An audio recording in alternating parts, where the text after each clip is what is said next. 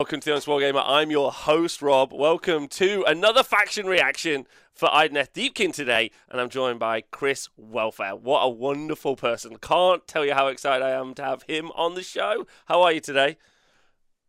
I'm good, thanks, mate. Yeah, just uh, same before, in making the most of unemployment and uh, painting lots of uh, lots of sea creatures uh, and deepkin for for this army and getting loads of test games in of uh, AOS three. So uh, yeah, in a good place. Honestly, can't wait to hear your thoughts on this because I know because when you're excited about a faction, I think we're we all get a little bit of uh, a bit of a boost emotionally from the faction. So I'm, I'm really excited about this. Uh, you also you just let everyone know you also run loads of events over in Australia, right? So like competent and aware of the scene as is.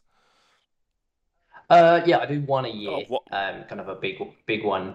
Um, yeah, Sydney, Sydney Slaughter have been doing it for the last like four or five years. Um, I don't know people maybe question my competency this year as I, I said that uh, Anvils of Apotheosis was okay. It turned out it wasn't. I thought it was a great idea.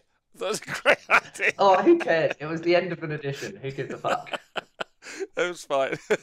uh, um, okay, good. Now, if you guys are joining us on YouTube um, uh, and you haven't watched us before, you'll join us. As, we're a podcast also. You can listen to us as a podcast. And we're also live on Twitch right now, uh, where we always record these and in front of an amazing audience like Halalex in the chat. What up, Stu Redacted, who just resubscribed, Pino, Dwarf Penguin, Scott B. Uh, Scott B, a big fan big fan of the crab. Uh, he's a big Idoneth Deepkin fan as well. His Idoneth Deepkin army is gorgeous, uh, so I think he wants to hear about um, the crab and as much crab things as he can get. Chris, I don't know if you're gonna.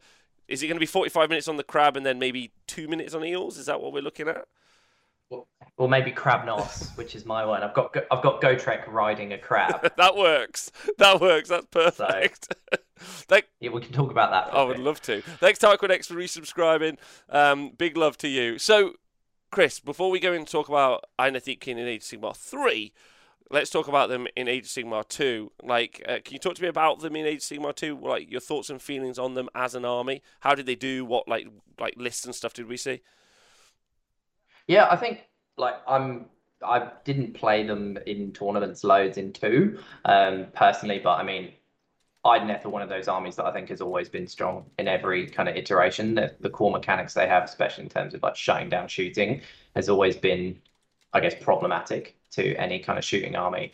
Um, typically, all the armies we've always seen that did well in AOS 2 were kind of eel spam and tended to be, certainly towards the end, much more building into that MSU kind of eels. Um, a mix of Ishlaen and the the Morrsarr as well for the, the defensive and also the offensive. Um, offensive probably being the key word. Um, in terms of in terms of those eels, just the the mobility that that army has in terms of being movement 14. Everyone knows about high tide. You hit turn three and then just go, yeah, fucking elves, turn three, kill everything. it's true. It's um, true. I mean, I was I like so one of the things that I've always said about Idoneth Deepkin um, is that every single update is always a buff to Deepkin somehow. Yeah. Like even even points going up, like it's always it's always a buff, and they've been and just talking about the stat center because obviously we do the stat center every Monday, um, uh, and I've covered competitive like stats for Age of Sigmar since um, like four, started four, maybe four and a half years ago. Um, they've always been in like the sixty percent plus bracket. I think there was a there was a single time when they dropped like to fifty eight percent, but generally they've been uh, one of, if not the most competitive army in the meta every single edition. And uh, could you talk about like the key elements of that, Chris? Like why you think they did so well in previous like, like iterations? Yeah, I mean high mobility for a start, and then also the ability to do kind of kill key targets with high damage output. Obviously, coming in from those Morrsarr, um, the ability to trigger mortal wounds as well, um, pretty reliably from those um, from those Morrsarr. They had it earlier on in the game than a lot of armies as well, so they always had that edge. Um, the tides kind of giving them things like run and charge, and then an entire army just striking first. It they were one of the armies that was up there with the activation wars when when all that kind of came in. Their ability, I think, to to make multiple charges and just pin units in to go on the ends of units, for example, to mess up pile-ins and mean that they could put a lot of their damage output from a small kind of corner point on a big unit and be able to focus all that damage from three eels and only cop retaliation from a, a few models back. And then I think when they just introduced the changes in was it Morathi, yep. all they all they did was push the the power of the army up just by making everything else that wasn't as good as Morrsarr really good but I think it didn't it didn't necessarily do what they wanted it to do in terms of go, oh, people can stop taking Morrsarr now because they'll take this other stuff. It's like, no, no, no, you've just made Morrsarr better now by making sure that they can have plus one to hit um, or like plus one save rather. They can go, get plus one to wound from the Eidolon. Then they just made the sharks make people not be able to pile in whatsoever when you shoot nets at people. Um, I'm surprised Nathan doesn't play Deepkin to be honest because he loves nets. So uh... he does love nets so much. Uh, but I think unless a grot's throwing him, he's livid. He's livid about the existence of other nets generally. Uh, and also, can I just say, like, just side note, this is not. This is me taking us on a tangent for a moment, but weird. You would think of all things, fish people would be like really anti nets anti net. Yeah, I, you would think, but I guess maybe they're like so used to nets. It's like part of their like general like cultural milieu. Uh, maybe never mind. Let's go back to facts and not not weird fish. Maybe they just decided to embrace it and go, no, we're going to make nets great again. yeah, yeah net, uh, the Met Netta uh, or the Net Meta. Oh god, I got that wrong way around. Okay, yeah. So like the updates in Morathi, right? What do we what do updates do we see in Morathi? Because obviously we haven't had a new book for it in AOS three yet. So what was it that changed specifically in Morathi that kind of like pushed the army around? So the Leviathan, I think, was the big change that made Leviathans want to be taken in almost every army. I think um, in terms of changing the buffs that it gave in terms of giving plus one save to everything within range of its void drum that was kind of eight or less wounds. So it would increase the eel saves, increase increase your Namarti saves, increase your shark saves, increase your kings. It just a flat plus one save, and it wasn't cover, which it used to be. So it could stack with cover, which Deepkin traditionally get in the first round as well. So it's like cool, set up on the board, your whole army's basically got plus two save just as long as you hug this big two plus save turtle. Um, and then that gave all of the Namarti, which was stuff that people weren't taking as much, like the the thralls, um, plus one to hit as well. Well, they were in range of, of that buff, mm. um, and I think it just it just gave them a monster as well. Not that monsters were super important in in two, but more going forward into three. I think monsters are going to be more important as well. Yes. Um, but the big the big change I think that came in the Morathi book was really the sharks with the net launchers. It was certainly the one that everybody talked about, and the shark was the kind of tech piece that people started to try and slot into any order army where they could, like Cities of Sigmar, taking it and combining that with Star Drakes and stuff like that in terms of using the you can't pile in, then a Star Drake bites models out and breaks coherency and things like that. I think that the shark net launcher change was the big tech piece that that kind of came in with with Morathi. And, and also um, was fairly unique at the, the time, right? Well. Yeah, I don't think there was much really that stopped pile-ins, certainly from the range that the Sharks could stop pile-ins mm. um, in terms of the, the range of the net launcher plus the Sharks move of 14 odd. Like it was a big threat range to just, and all you had to do was hit, right? And then no pile-ins. Uh, which is which is massive. A lot of armies used pile-ins for for movement as well. Um, like those half guard blocks and stuff like that would use those double pile-ins to move six inches across the board because they didn't move very fast otherwise. Yeah, um, hundred percent, hundred percent. Yeah, I think uh, I think uh, the other thing that I think maybe the net launchers got a lot of uh, a lot of um, internet time. Uh, but one of the things that like struck me, having covered some TTS events uh, post the Morathi book, uh, and shout out to to um, uh, forgive if he's in the chat or if he watches this back, because uh, I saw him play it at one of the events. Razor Shell harpoons are not bad either. They got a buff, they got an extra attack, and like if you stack them you can do some stuff with the razor shell harpoons, which is like like I genuinely like they were obviously again super competent as an army, but they really didn't need some competent shooting in addition. But they definitely got it. They were like, you could have this as well, and uh, like those utility pieces like skink, shoot, and fight, like um, you know, uh, to have uh, the Allopexes, so the sharks shoot and fight very well, was just a like a great switch up for the army as well if they wanted to play a different way, like which kind of blew my yeah. mind. Yeah.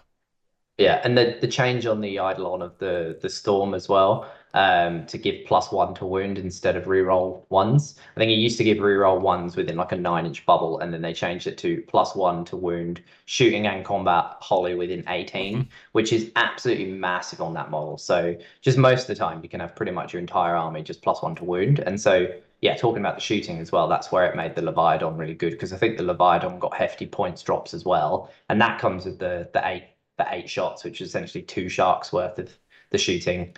Um, that was what threes and threes with Rend with 24 inch range. So essentially, you just take the Eidolon as well, and you're, you're talking threes and twos just from a just from a turtle. And yeah, you started to see people taking the Leviathan plus multiple sharks because they also were pretty cheap towards the end of two. Um, so you started to see people that weren't just crazy people like Ben Spinetti that was running eight sharks from the start, just actually going eight sharks is good now. Very good. Yeah, like I was just uh, someone's asking yeah. in the chat right now uh, how many sharks uh, at the moment. Um, I actually printed myself out a shark army, so um, I've gone max eight. I don't know if you would kind of agree with that. Puts you at a thousand points. Two, you could have four blocks of two. Um, potentially, if you wanted to go that way, I think I think that's probably as many as you would want to go. Like eight, maybe six is probably better. Yeah, we might disagree there because I, yeah, we'll get onto it. I'm not. I'm the stocks of sharks for me have gone down okay. a lot. All right, amazing. Yeah, that's good. Um, but yeah. All right, well, we will talk about that. Okay, so Idoneth Deepkin, uh, just for a, just a quick takeaway line for everyone at home uh, who's new. One of, if not the best combat army in Age of Sigmar. End convers doesn't have to be 3.0 or 2.0. Just in Age of Sigmar. Um, incredibly mobile, incredibly useful, uh, all orientated around a turn three and them sharks. Uh, big shout out to Age of Something, who has a YouTube channel who very much described it as get to turn three, win the game um, uh, which was good. All right, so before we go and talk about the big winners and losers in Idoneth Deepkin, Chris, uh, Age of Sigmar 3, I know you've already played a bunch of practice games, uh, or just a bunch of games anyway, and also you're a good, like, you're one of those people who reads well to application on the tabletop. That's something that's always impressed me about you. So what, what are your, like, hot takeaways and thoughts about Age of Sigmar 3 at the moment? The big one, I think, which I think where the skill cap is going to come in is the battle tactics each turn and picking the tactics in an order that isn't just what's the easiest one to complete in turn one and two. It's actually thinking about the order of what are you going to be trying to do in four and five and making sure that you can complete them because it's stuff that I'm starting to come up with like if you've ta- if the game's going super well and you've say tabled your opponent in turn 3 mm-hmm. if all of the tactics you've got left are kill the enemy general, kill battle line, kill monster, you're screwed. Yep. And so you're literally you're losing yourself those two points, potentially even three points later on in the game if you can't achieve those tactics. Whereas you might want to leave stuff like have two units in your opponent's um, territory because if you have tabled them by that point, you can just then run them to the backboard or whatever. Um, and I think that the nuance of knowing which tactics to select to make sure that you can do a tactic in all five turns is going to be the big thing that starts to differentiate the podium, especially if people start taking on the score differential like document that you just put out a few days ago, which is going to be it, it's going to really reward the people that score as big as possible differential, and that is going to rely on people scoring tactics every single turn. And I think you just you really that for me is where the like real skill cap I think is going to come in. Um, remembering that you can go plus one to hit and plus one to save is like I don't know if you know that, Rob. It's it's not been talked about a lot. Um, but remembering that is like sure. I think that's going to be the oh yeah okay I can do plus one to hit or plus one to save, but like that's the that's that stuff's the bread and butter of AOS three. But I do think the the tactics and also I think some of the movement changes, the fact that a lot more stuff is like um essentially impassable to stuff that doesn't fly is going to be a big change to people. Um, and around the pile-ins, like that's changed in that obviously you can just slide around units in terms of if you're just moving closer to the closest unit, that's fine. But I think a lot of people have felt that that's more flexible than it necessarily is because you still have to do it on a like model by model basis, move towards the closest unit. So if you still got two units come in, people can still do that annoying thing where they can force your pile-ins if you want to to mess up your coherency so you can't do it. It's not going to be as loose and free as I think people want, but I yeah, I think it will help just make people be able to go, cool, this back rank can get in. If I'm fighting this unit, you don't have that weird situation where this guy can't fight because he's just stood here. You can kind of slide someone off to the side and put him in. Yeah. Um, which I think is good. But yeah, for me, the the battle tactic has been the big one that's making me think the most at the start of every turn. It's um it's not just about going, okay, I just want to score some objectives, um, and then just be ki- killing my opponent. It's literally just making decisions, also to stop your opponent scoring them. Like I, I've had it come up where because my opponent's gone, I'm choosing to take this objective off you, and at the start of their turn, they've said that's or to kill that battle line unit. And I've just gone, okay, I'm just no matter what I do, I'm going to save my CP so that I can go plus one save on that unit. I'm just going to keep the unit champion alive. And as long as I've got a CP, I know their attacks have failed. The only thing that matters for me to do this turn is use a CP to guarantee that I pass that battle shock test. And I know that that person hasn't scored their battle tactic for one turn. And that's massive. It's just changing the game in terms of where you would have wanted to, like the value of your command abilities like putting plus one to hit on a unit of dudes that are going to put out 80 attacks might not be as important as just denying two passing battle shock for one man yeah. because you deny two points yeah. because you just can't you get to the point where you cannot get these huge leads that you used to get um, and you can't you also then can't catch up um, which I think is the the real big change that excites me I think because you really do have to think multiple turns ahead in terms of getting those tactics and then always going how am i going to you know which ones your opponent's already done as well so you're trying to think which ones could they do and what can you do to stop them mm.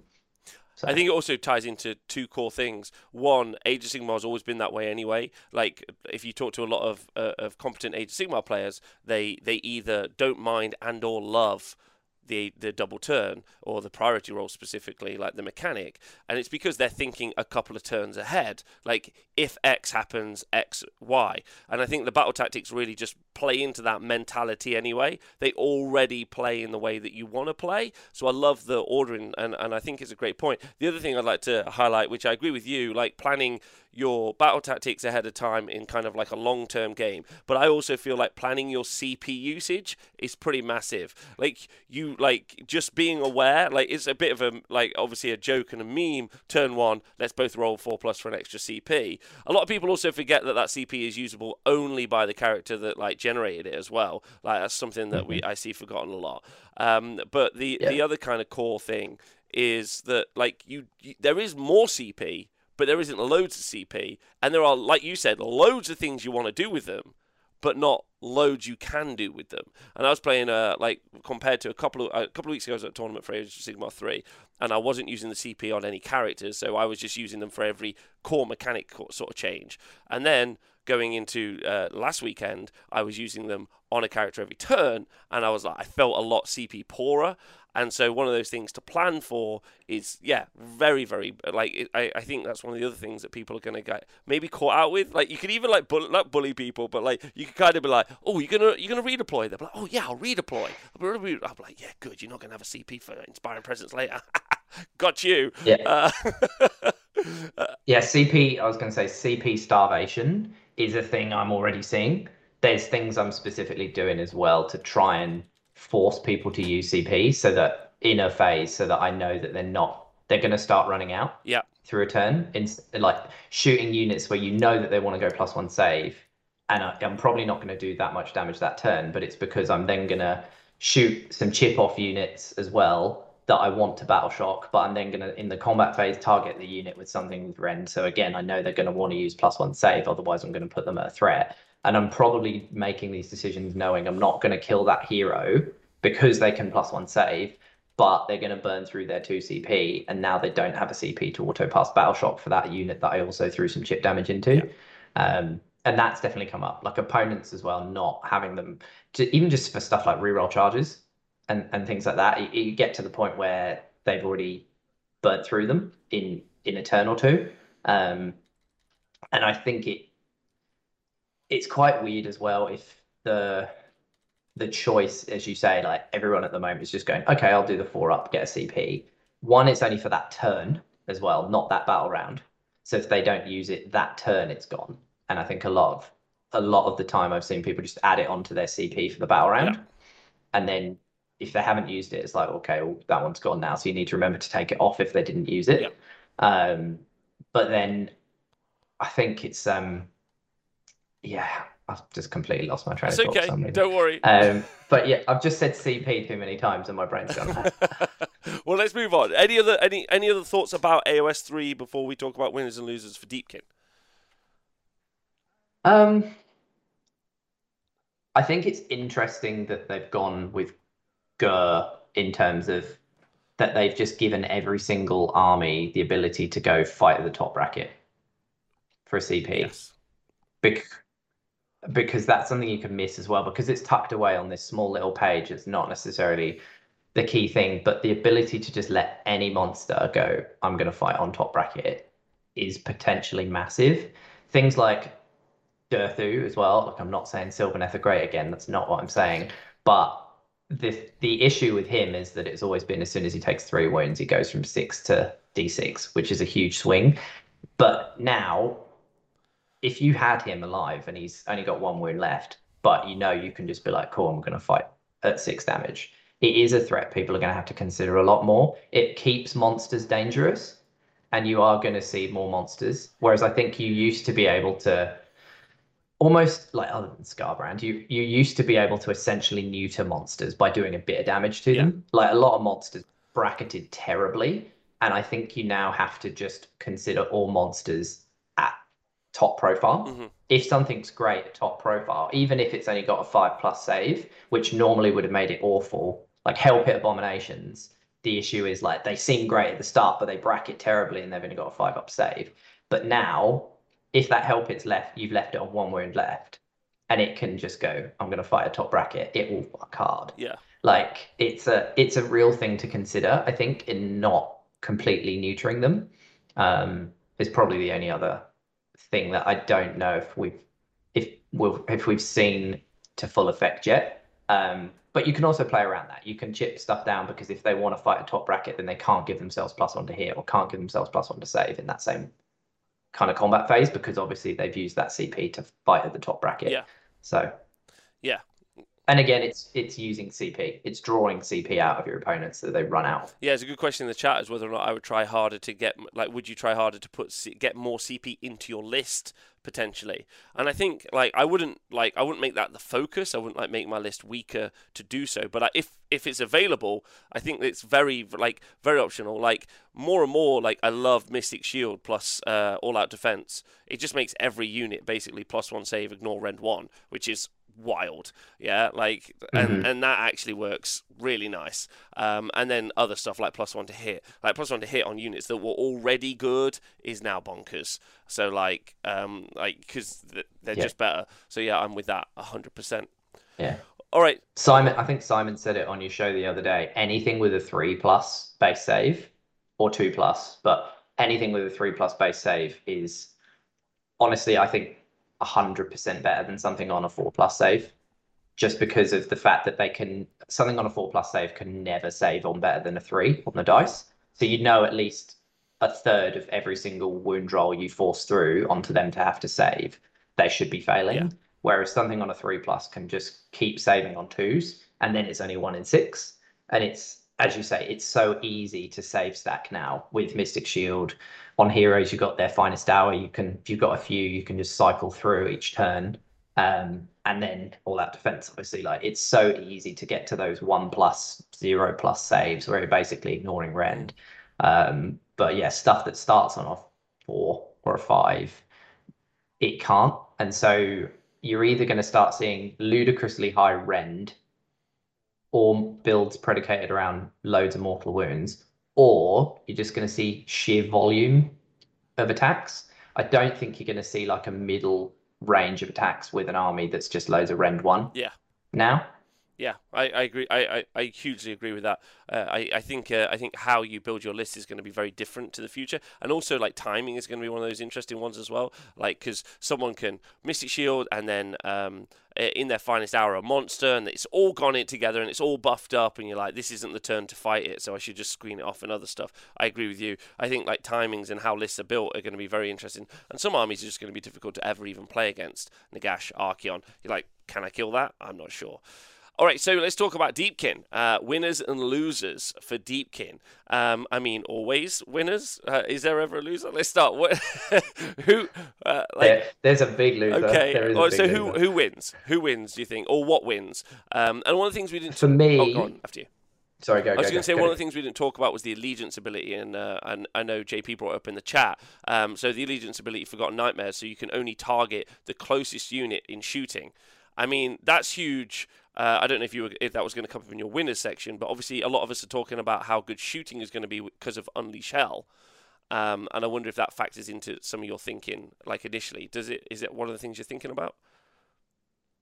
I've not put it in my winners just because it's not changed. Yeah, and it's always been it's always been one of the things that has made Deepkin consistently at the top because it is so hard to play them if your army has like is predicated around a lot of shooting. Yeah because it's it's so so easy for Deepkin to just essentially shut your army down yeah. by just feeding it. You even if it's just feeding it crap, you you literally can just go, here's ten thralls. It doesn't even need to be ten thralls. It could be some allied in like Aetherwings, and you're like, cool, I can deploy, let you go first, and all you're gonna do is shoot off those Aetherwings. Yeah. Even if you even if you had a big block of say their their only shooting in range was a block of nine storm fiends. Cool. Nine storm fiends, you can kill three Aetherwings this turn. yeah. Like yeah. It's that they have so much resilience by damage mitigation just in terms of forcing like board control and what stuff can shoot.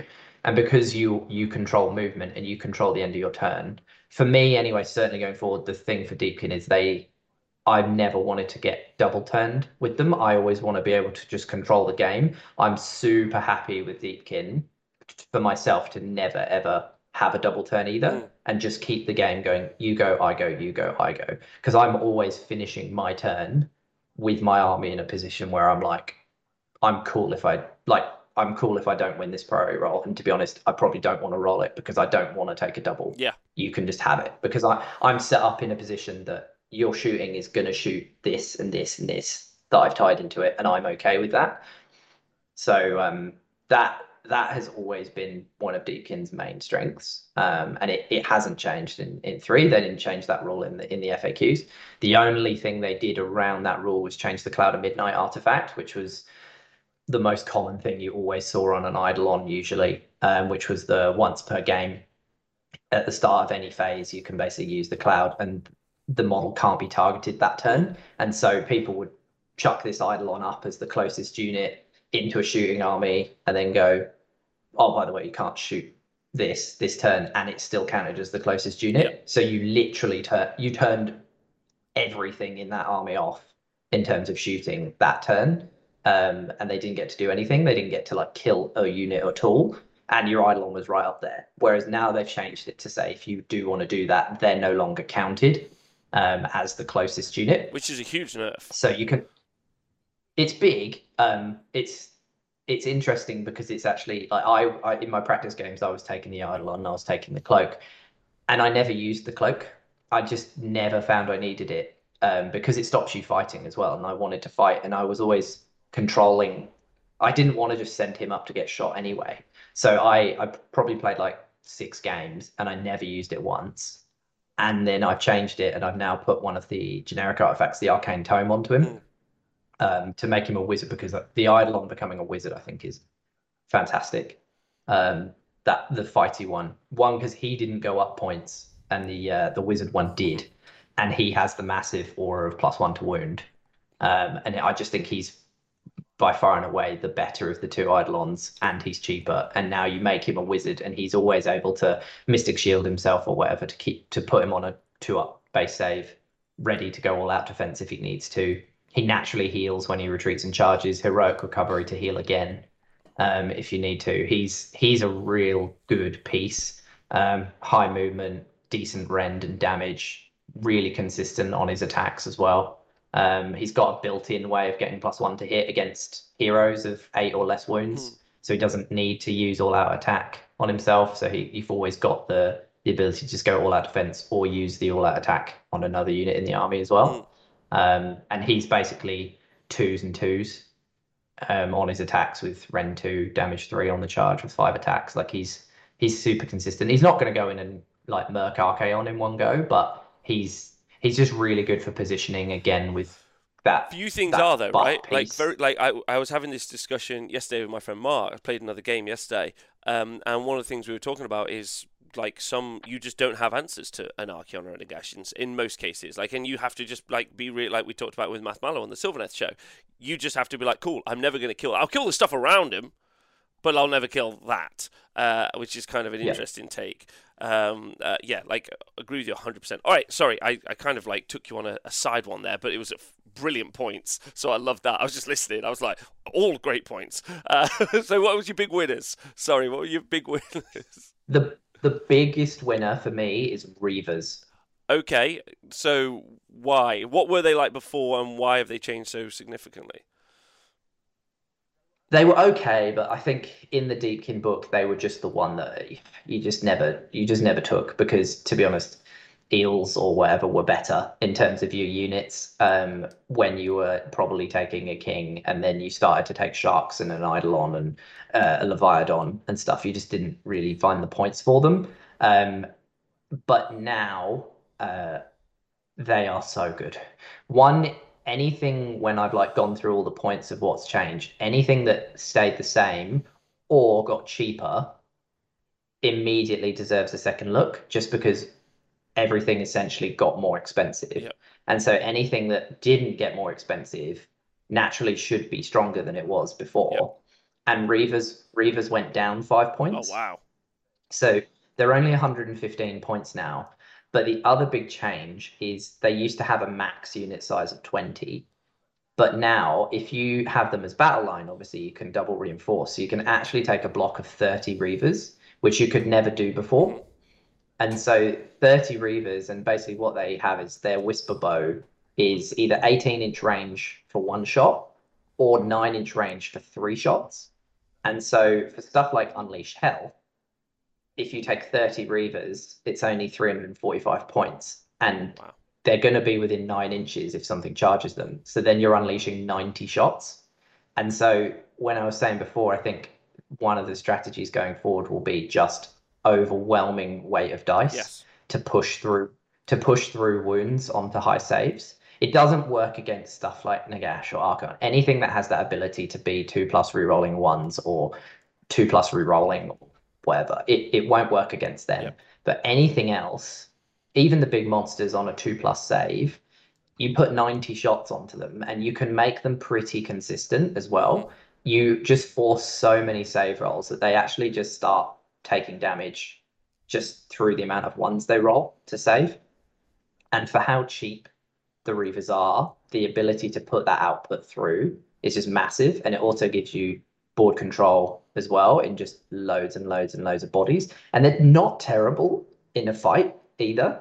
They have two attacks that are twos and um, uh, sorry, threes and fours. And so you can get them to twos and threes because you can obviously give them plus one to hit, either from a Leviathan just being in range of the enemy. Because they're Namarti, they naturally get plus one to hit if they're in range of that uh, Leviathan's buff. Mm. So then that puts them hitting on twos in combat. And then if the Eidolon's nearby, they're wounding on threes and they've got two attacks each. And obviously, when High Tide rolls along, they can all fight first anyway. So in that turn, you can go in, you can run them up, you can shoot with them, and then you can just charge them into combat as well if you want and do a, a butt ton of attacks. Um, and so for me, like I've been using a lot of Reavers in my games, and they have just been phenomenal for for what for just what they let you do. That nine really? inch bubble. What's the shooting profile? It's fours and fours. Okay, no rend. No rend. Fours and fours. Either 18 inch range for one shot or nine inch range for and three shots. They move eight, which is Shut great up. for foot infantry. So 17. So 17 eight. inches for the three shots. yeah, if you just want to move them, but Deepkin, you can go in Flood Tide, you run and charge or run and shoot. Two? Turn two?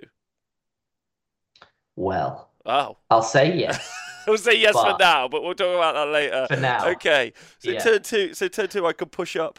Wow. Like I could push up. Like and they they naturally they naturally re-roll run rolls as well on their scroll. really, that's so good. Okay. So you're naturally pushing to the fours, fives, and sixes on your runs. to- And so say it's a You could, say it's a four, Yeah. you're going 12, you've got a 21 inch threat on your triple shots, or like a 30 inch on your um, single shots, yeah. and they're pretty good. Like what, like I say, you can get plus one to hit without needing to use all out attack if you've got the Leviathan in range of the target. They get plus one to wound as well from the Eidolon. You can get reroll ones to hit in the army for quite easily through different ways. Reavers. I'm. This is blowing my Reavers. Okay, fine. Okay, next So time I, I- can't, I I- can't wait to hear about Lotann. I'm so excited. I- well, yeah, Lotann's on there. okay. All right, amazing. Uh, sorry, please Um, continue. Yeah, I played. So I played sixty Reavers yesterday in a game against nine Storm Fiends with a bridge. In turn two, I could have killed a unit of twelve Storm Fiends. I overkilled them so much there could have been twelve, and this was turn two, and they were all dead. I am shook. It's how I feel emotionally shook. Like, like, can I tell you one thing I didn't want, Chris? Is I didn't want Deepkin to also be good at shooting.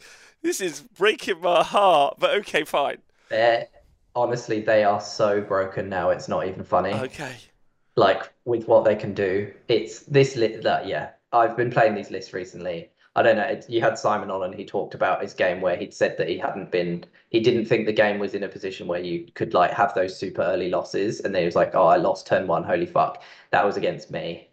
And this deep Deepkin with Reavers, and it it's honestly they are bonkers now with with the Reavers becoming this. good. I hate this. I would like you to know I hate this.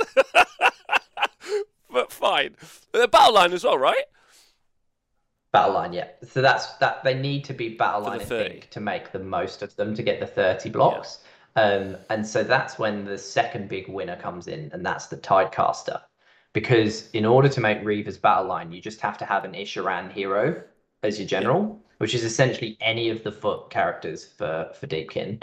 They're all Isharann. So you've got the Tidecaster, you've got Soul Scryers, um, which are the pointy, the, the most powerful finger in the Mortal Realms just here everything get plus three to charge um soul scryers as well you've got the um soul renders as and, and stuff as well so um you just basically need any Isharann hero as your general and that will unlock the reavers as battle line so then the reason the tidecaster i think is such a big winner is because it can have a mechanic which some people will have seen, but I don't think it was super common because typically people were taking a king like Volturnus as the general to unlock eels as battle Yeah. line. But if you have a tidecaster general, what you can do is at the start of the battle you can flip the tides, hmm. and so basically it it changes up the normal order of Deepkin's kind of tide mechanic. So for people that don't know, the traditional Deepkin army is that your whole army gets cover on the first battle round. Then your whole army can either run and charge or run and shoot. They can't do both, but you get to choose per unit what you want to do. Then round three comes along and your whole army fights first. Then round four comes along and you get your whole army gets retreat and charge. Mm.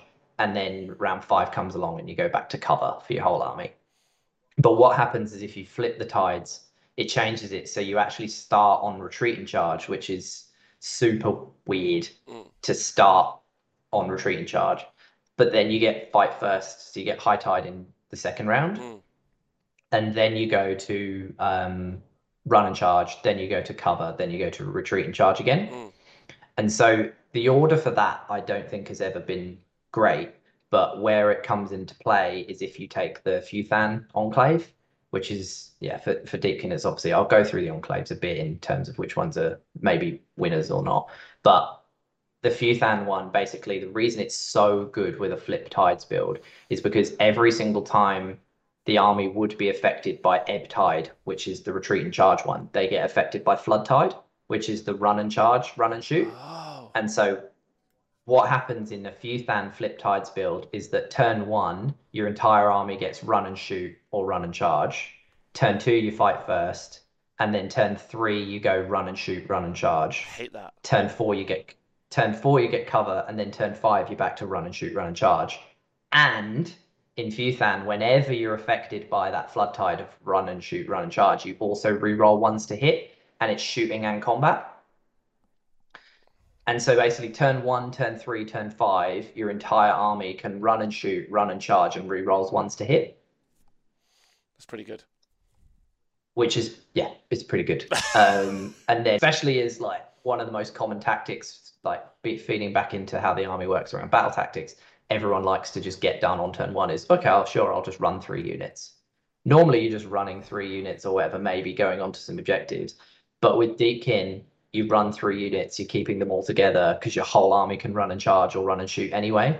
So you're running just to get further towards your enemy and onto objectives, and then you can still charge or shoot. So there's basically no downside to it whatsoever.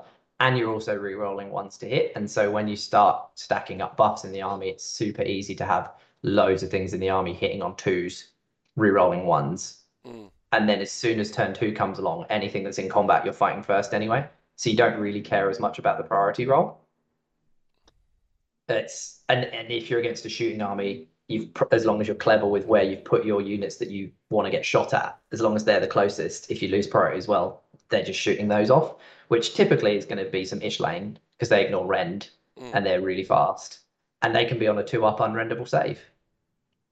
So wow, Wow. Which is pretty, which is pretty bonkers, um, because they start on a four plus, but they have one of the weird mechanics where when they charge, essentially they get plus one save, but the wording is their save characteristic changes to a three plus.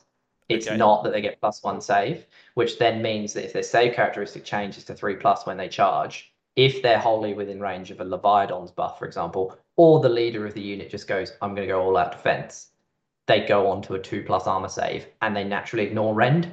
And so moving into an edition where I think you're going to see people trying to put in loads of high rend into their armies, just having this unit that you can just throw in and go, I'm on a two plus unrendable save is crazy. Yeah. Yeah, it's crazy. And you have to shoot, by the way.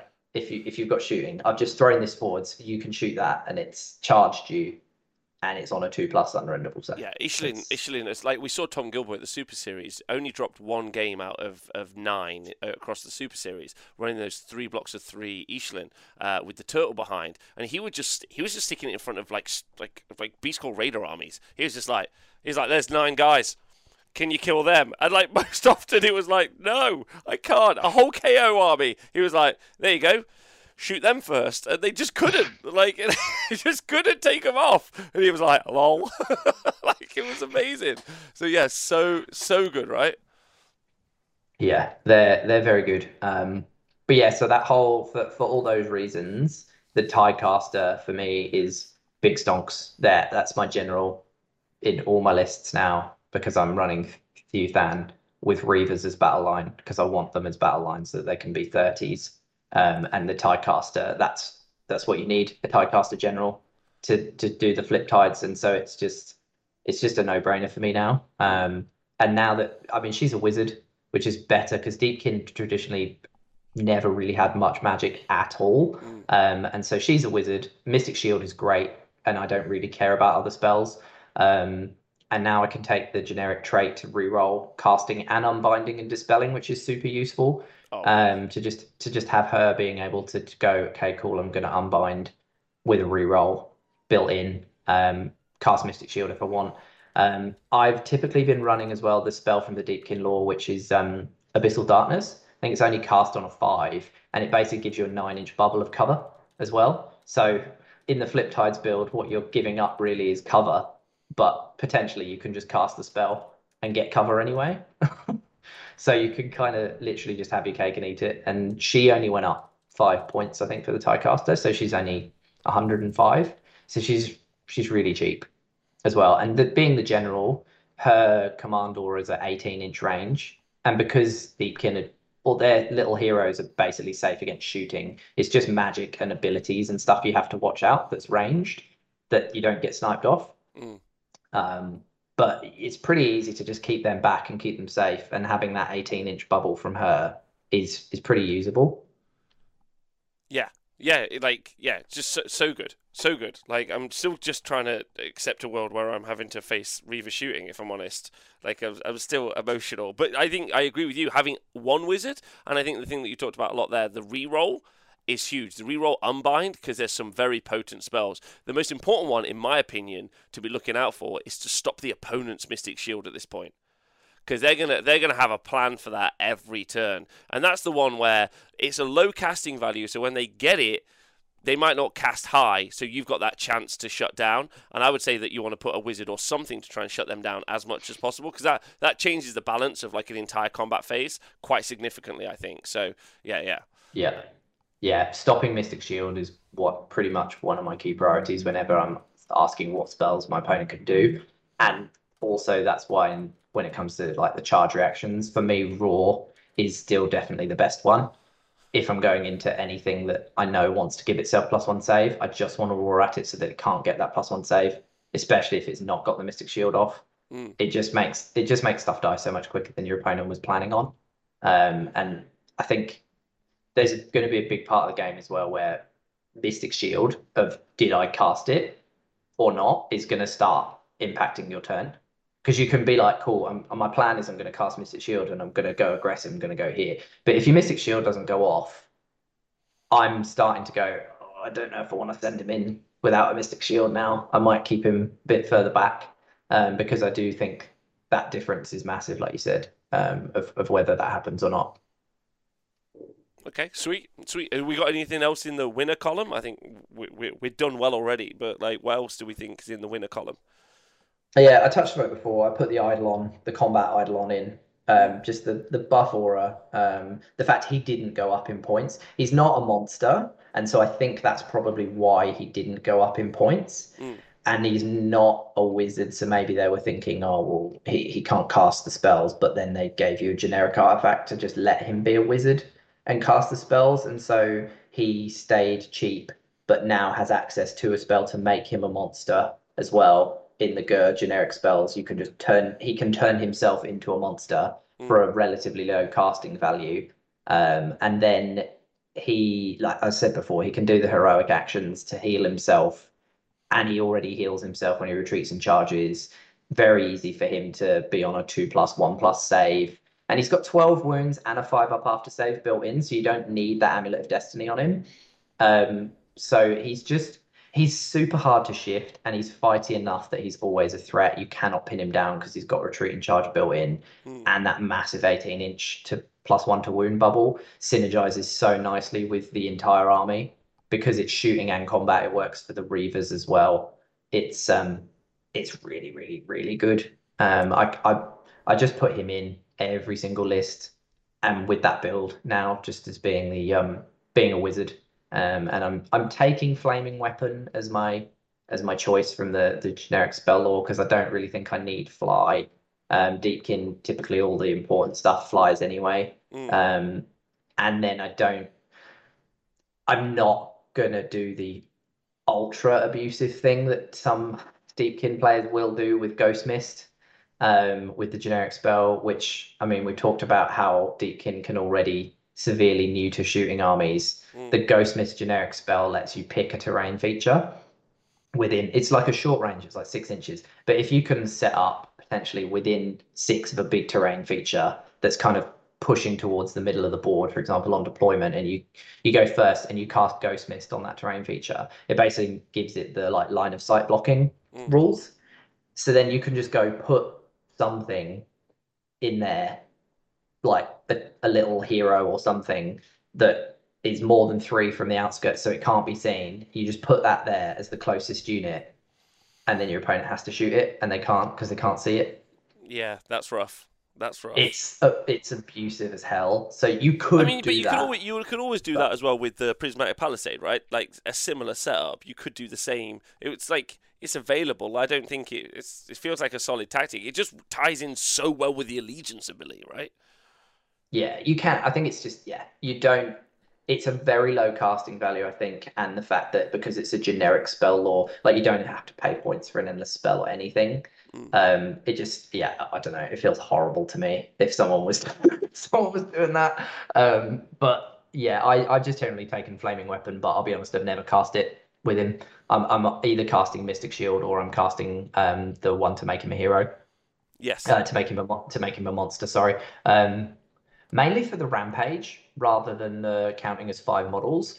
Um, just but because. What about the additional plus one VP for the battle tactic? Is that come into effect at all? In terms of him dying, no, because he he doesn't. No, I'm sorry. I'm more mean. I'm more mean. Like so. Some oh, if I achieve something with a monster as yeah. well, if that comes in, then great. Um, I've not been using it him necessarily for that as much. The issue behind that is because you have to pick your tactic before you can cast any spells. And he's so not you a monster. don't you don't know if you're going to get that spell off, and so I don't want to do something like monstrous takeover and then fail the spell. Well, Mon- monstrous takeover you can't do uh, via the spell because you you when you choose the battle tactic you must pick a monster, and he's currently not a monster Oh at yeah, that stage. right. Yeah, But yeah, the yeah. other ones where you like kill a battle line unit, so like broken flags, like you can just pick the unit you're going to kill and then decide if you're going to be a monster. It's just an opportunity cost to get an extra to VP. get the extra point. Yeah, And like we were talking about, like that variance, I think that's going to play in sometimes. You're going to be like, oh, actually, I'm going to definitely do that, and he's going to do it. So here's the time for the for the monster. And most people let you get it. Most people are like, oh, whatever, like not bothered. I think. Uh, but what what what monstrous reactions have you been doing with him? Like, what's been the point of it?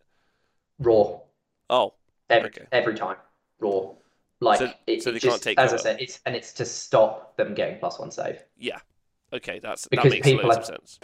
because I think people are banking on it, and it's that's a way you can also waste CP because you've said people are saving their CP because they're like, well, I'm saving that CP because I want to use all out defense when he comes and charges me. So then they've not used it, they've held on to it. Then you go in and basically deny them the ability to use it.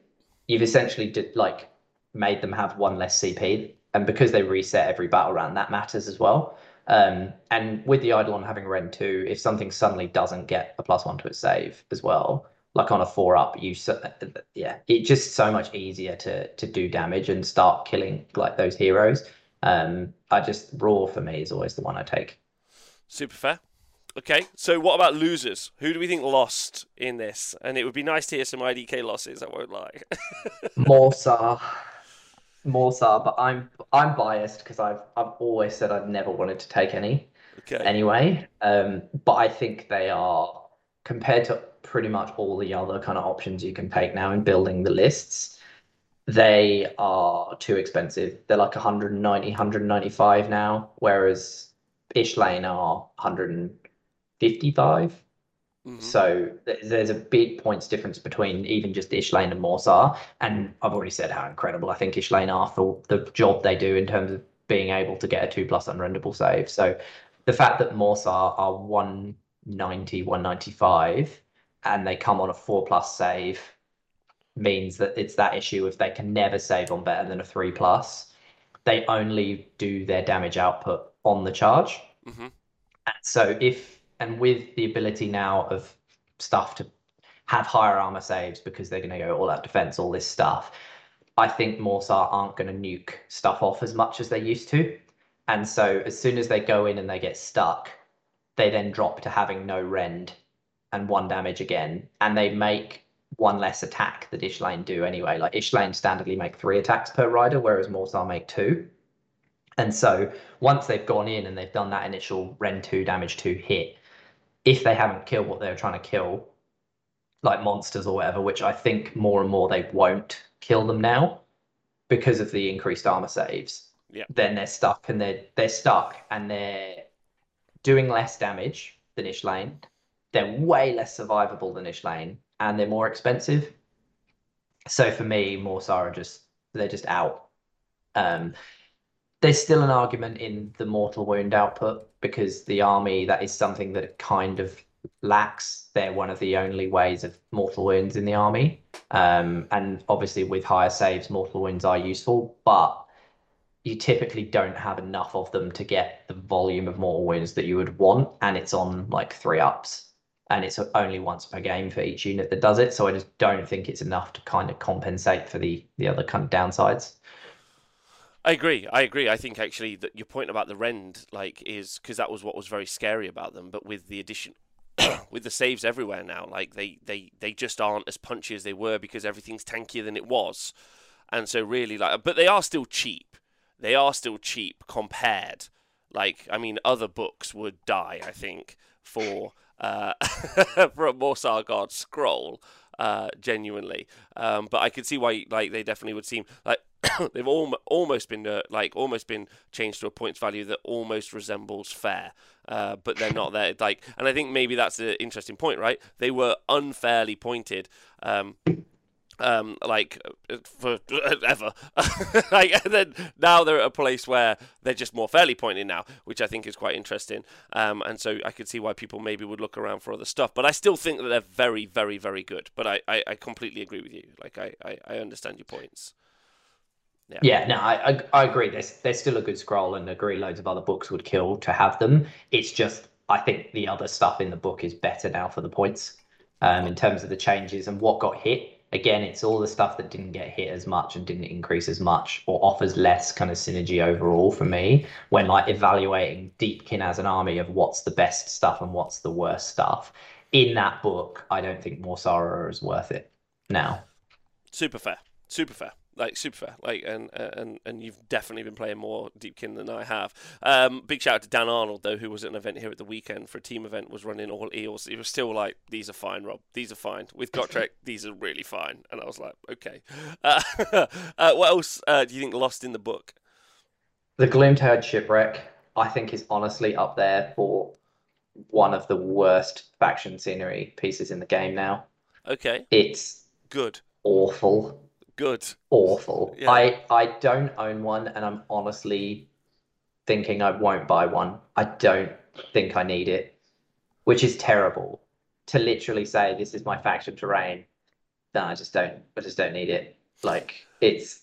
Yeah. So for people who are new, like let's talk about it for a moment because it it was like it was almost like an unspoken about, but like really should have been spoken about. I think a little bit more seriously obnoxious rule. Like you would deploy two large pieces of scenery in front of an opponent's army and make them have to move up and down it. And I don't think we really ever took into account how offensive and mm. effective that was in the edition. So like I super agree with you it's gone down, but I have no idea why it didn't it wasn't basically deleted from the game earlier on because like I don't know how we really let it happen at tournaments if I'm honest. I was this is only from a few months ago. I like I saw it on the tabletop and I was like why is that allowed? I didn't think it was like the moment of realization. I was like, ah, oh, like that's not cool. Um, uh, so that's what you used to be able to do with it, and now it's changed. How's it changed now, Chris? What's it changed to? Yeah, so yeah, so you used to be able to take two, so you can still take two pieces, but you used to be able to take two entire boats, as you said, and then put them down pretty much anywhere on the board, obviously around three inches from objectives, terrain, etc., the normal kind of restrictions. Whereas now you can take basically one boat. You can either take one boat together as one big boat, or you can take the two halves and put them in two separate places. But they have to go wholly within your territory, which is big change because the only person you're really going to block up now is yourself rather than your opponent. Yes, you can still use it to put it in front of your army to necessarily block an opponent that's aggressive and wants to come and try and charge you potentially. But like if your army also wants to move out, like don't get me wrong, I know there's lots of stuff in the army as well that flies, so could just fly over it. But it's more just going to get in your way, I think, than how it used to play. It they took away the six up ward save as well that it used to provide. So if your Deepkin were like wholly within six of it, it used to give you a six up ward save, which they've got rid of. So now it's just in your hero phase, if there's enemy units within like three of it, on a four up, you do a mortal wound. On a six, you do D3. So it just doesn't come up very often. Um, and then the fact that it's defensible now means you can't move, like can't go up and over it. You can't move through it. Um, so obviously you can garrison it. So if you wanted to put it kind of near an objective, because you can put it like three away from objective, so you can still put it within scoring position and maybe put a hero in there and be like, cool, I've got plus one save and minus one to hit from sitting there. But for me, and I think generally Deacon's playstyle is the thing that makes them super strong is how fast they are and able to move around the board. And so the issue with garrisoning anything is you're not able to like it's not like if you're sitting in there you can just then do your 14 inch move or whatever out of it. You have to go, my move is I'm going to end six inches, like within six of this terrain piece. And it just, Deepkin are too fast to want to do that, I don't think. Mm. Um, and so honestly, I think the only thing I would potentially use one for is if I wanted to just spread them out, put them behind my army, just so that I could set my like Soul Scryer or Tidecaster up within like three inches of them to try and do the ritual because you get a plus one if you're within range of a shipwreck. And honestly, it's probably about all I use the boats. I would use the boats for if I had them. Um, now, like I, I just, I think you can use them, sure, but I don't think you they they definitely don't do the kind of buffs that like the Shrine Luminor gives Luminaire, for example, or like you're not recycling units or being ignoring Battle Shock from um, like the Gloomspite one. It's honestly, I think the things that it gives you are probably some of the weakest bonuses in the game. But I think that's fine. Honestly, I don't think Deepkin need it. Yeah, no. So same. I also don't think what they did before was okay. So like, great, good, good change generally. I'm going to go for. Uh, okay, uh, have we got any more losers, or are we going to talk about some sample lists? Um, I don't know if they've really lost. I think just where before sharks for me are kind of when I've been writing lists, they're falling into that spot of I'm not, I'm just not really finding the points to take them now just because I'm I'm talking in terms of me trying to build what I think is optimal and I keep just going oh that 125 points of shark I could I could use to change this list around to maybe put in like a life swarm and um, or get some true revenants and and do something else that lets me have a teleport um, I don't and I just I wouldn't be investing in more than one shark if I did like the original version of the list I had a shark in it and then I played, and the shark was the first thing that came out. Right. And I just started. I've just started swapping the shark out because it it was okay, but it didn't do a role in the army that I didn't already have. Yeah, I think it's covered. interesting that the Reaver switch up because honestly, like I, I'm fairly impressed about the like the utility of of razor shell harpoon sharks, not net launcher sharks. I think you can take something like eight and then you've got a pretty mm-hmm. solid fire base. That's about that. That's a thousand points on the nose. That's a solid fire base, but also a, a solid combat. Like like you've got all that duality from the both of them. Like, but I think you kind of have to push into that. You can't just have like a, a, a throwaway unit of two, maybe, because maybe they do a little bit. But I think like you could do like I think you either go all in and that's the playstyle for the army that you're going to try and sit off counter charge, or like I'm 100% with you. Like I think like the Reaver build definitely does the shooting better. Like um so yeah. Anyway, like and cheaper as well. I think like insanely cheaper. Yeah, it's it's insanely cheap. Um I think the other thing with the the sharks as well is that they with the reinforcement point issue, you can't you're ending up really taking them in singles.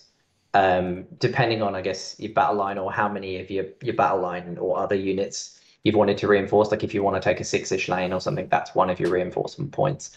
And then if you want to take those 30 Reavers, that's going to use you two reinforcement points. And so putting those sharks up to obviously the maximum unit size they can be is twos, but every single time you do that, you're using a reinforcement point as well. And I think them operating in ones is is good as well. They for Deepkin ones is not a bad thing because of the whole cool. I'll just throw one shark at as the closest unit if I need it to just cop a bunch of shooting to protect the rest of my army this turn. That's great. But when you want them to, you want maybe two of them together so that you can put an all-out attack or or some other buff on them, um, and that you want them to both go at the same time. You're not getting with the reinforcements. Um, I agree in terms of the loadout, though. I if when I did run one, I wasn't taking the net launcher. I was taking the razor shell, shell harpoons for the range, the extra attack, and the rend. Um, but they also got rid of their reroll charge roll off their um, war scroll.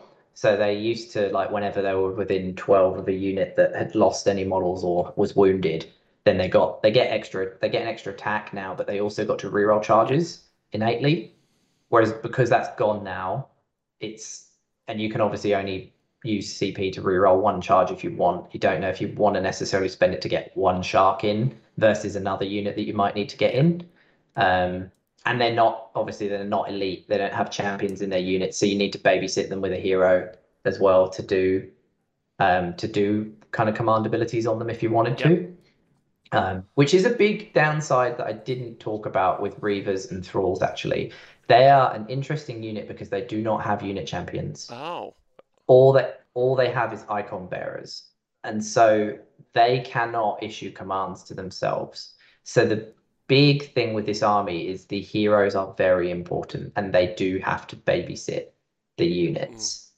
So like that's why the Tidecast is great because it's an 18 inch range and I've got a Soulscryer in my list as well. Mostly because of the priest thing. Um, because priest I think is super good now and it's what turns the Reavers up to 11 if you curse a unit and you make any six to hit from your army do a mortal wound in addition when you've got the amount of output of volume of shots that Reavers do and so that's what I played the Stormfiends the other day. He charged into me, and I I got the curse off, and then I was like, they're dead. like I I literally have got 180 shots into you right now. They're dead. Like you, you're going to take at least 30 odd mortal wounds in addition to everything else. Amazing. So um yeah, the old the old Soulscryer is still totally worth it because of the priest uh, keyword yeah. rather than necessarily the bonuses to charge. Amazing. But um, yeah, so good. Yeah. Okay, well, so uh, my question to you is: Is you going to do us a write up of uh, your list on the Honest Wargamer website so I can link it to people because people will be very excited uh, to read that, I think, and then I can include it in the show notes because it won't go out till tomorrow. Um, so like we could uh, we could put that up. we've got time maybe uh, although it's late there yeah. for you. Um, I'm I've just been sat here for like an hour enjoying listening to you talk about Age of Sigmar if that's all right, Chris. Like because I'm like mega into this edition. I think it's so good, and so like listening to people like you who I know who you and me have hung out and like and we've done shows together as well. But I know you're super passionate about the game as is. So like it's fun to hear you be like really excited about this new thing. Um, uh, so yeah, like I'm very very excited uh, about all of this. So thank you. So if you guys are listening, you will be able to include uh, the list that um, Chris like I, the elements of the list that Chris is talking about in the show notes, so you can listen to that wherever you're listening from. Have you got any shout outs you'd like to do, Chris, before we head out today? Yeah, I think I need to shout out uh, shout out Arthur Bulgaris. um... Every show. Literally never actually played the guy, but um, you, you knew it was coming. Um, but yeah, now I'll, I'll shout out Smorgan and Simon. Just great human beings. Our, our regular chat of, of everything AOS three. It's my main. They're they're getting in. They're they're the other people that I know that I'm talking to all the time that are getting in loads of reps of three, and we're just constantly bouncing bouncing ideas and, and everything. So uh, yeah, yeah. And they put out good content. I just appear occasionally on Simon's channel when he's like, "Oh, uh, people are complaining I'm winning too much. I need to lose a game," and I'm like, "I'm here, Simon. I'll come on." I got this. I got this. you push him away from those crutch Phoenix Guard one day. Uh, we'll see if he manages it. Uh, Irondrakes. There, there is big crutch. Yeah. The Irondrakes. I mean, they're everyone's big crutch. They're good. They're so good. They're so good. Who do yeah, well, everyone, I think, yeah. for a while. uh, I just need to. I, I, you must be aware of this. Like, if I just say Sentinels and Iliatha to you. Yeah, yeah, yeah. It doesn't matter. Not like we haven't this. got we haven't got there Not yet. Like we haven't this. got there. That's that's one of the next factions. Like, this is you've already given me the title for this. Reavers are broken? Question mark or exclamation mark. That's my YouTube click right there. So thanks everyone. Uh, Chris, been a delight. You're a treasure to the community. Uh, so thank you very much. I'll also include Chris's socials in the down below as well. So if you ever want to get at him about anything, uh, he's based in Australia, so you guys can uh, reach out to him. He's up in Queensland now. Um, so if you're around that area and you want to talk to him, although I'm sure anyone around there knows him anyway. Uh, it's been a delight. Thank you. This uh, the Honest Wargamer is filmed in front of a live studio audience who is our Twitch chat. So big shout out to the Twitch chat. You're all wonderful. Um, and you can watch this as a you can watch this on YouTube or you can listen to it as a podcast. And it's all brought to you by people on Patreon. So it's all free content produced by the people from the Honest Wargamer Patreon. So thanks to you. Uh, and thanks, Chris. Uh, and thanks for listening to Honest Wargamer. We'll see you guys soon. Have a nice day.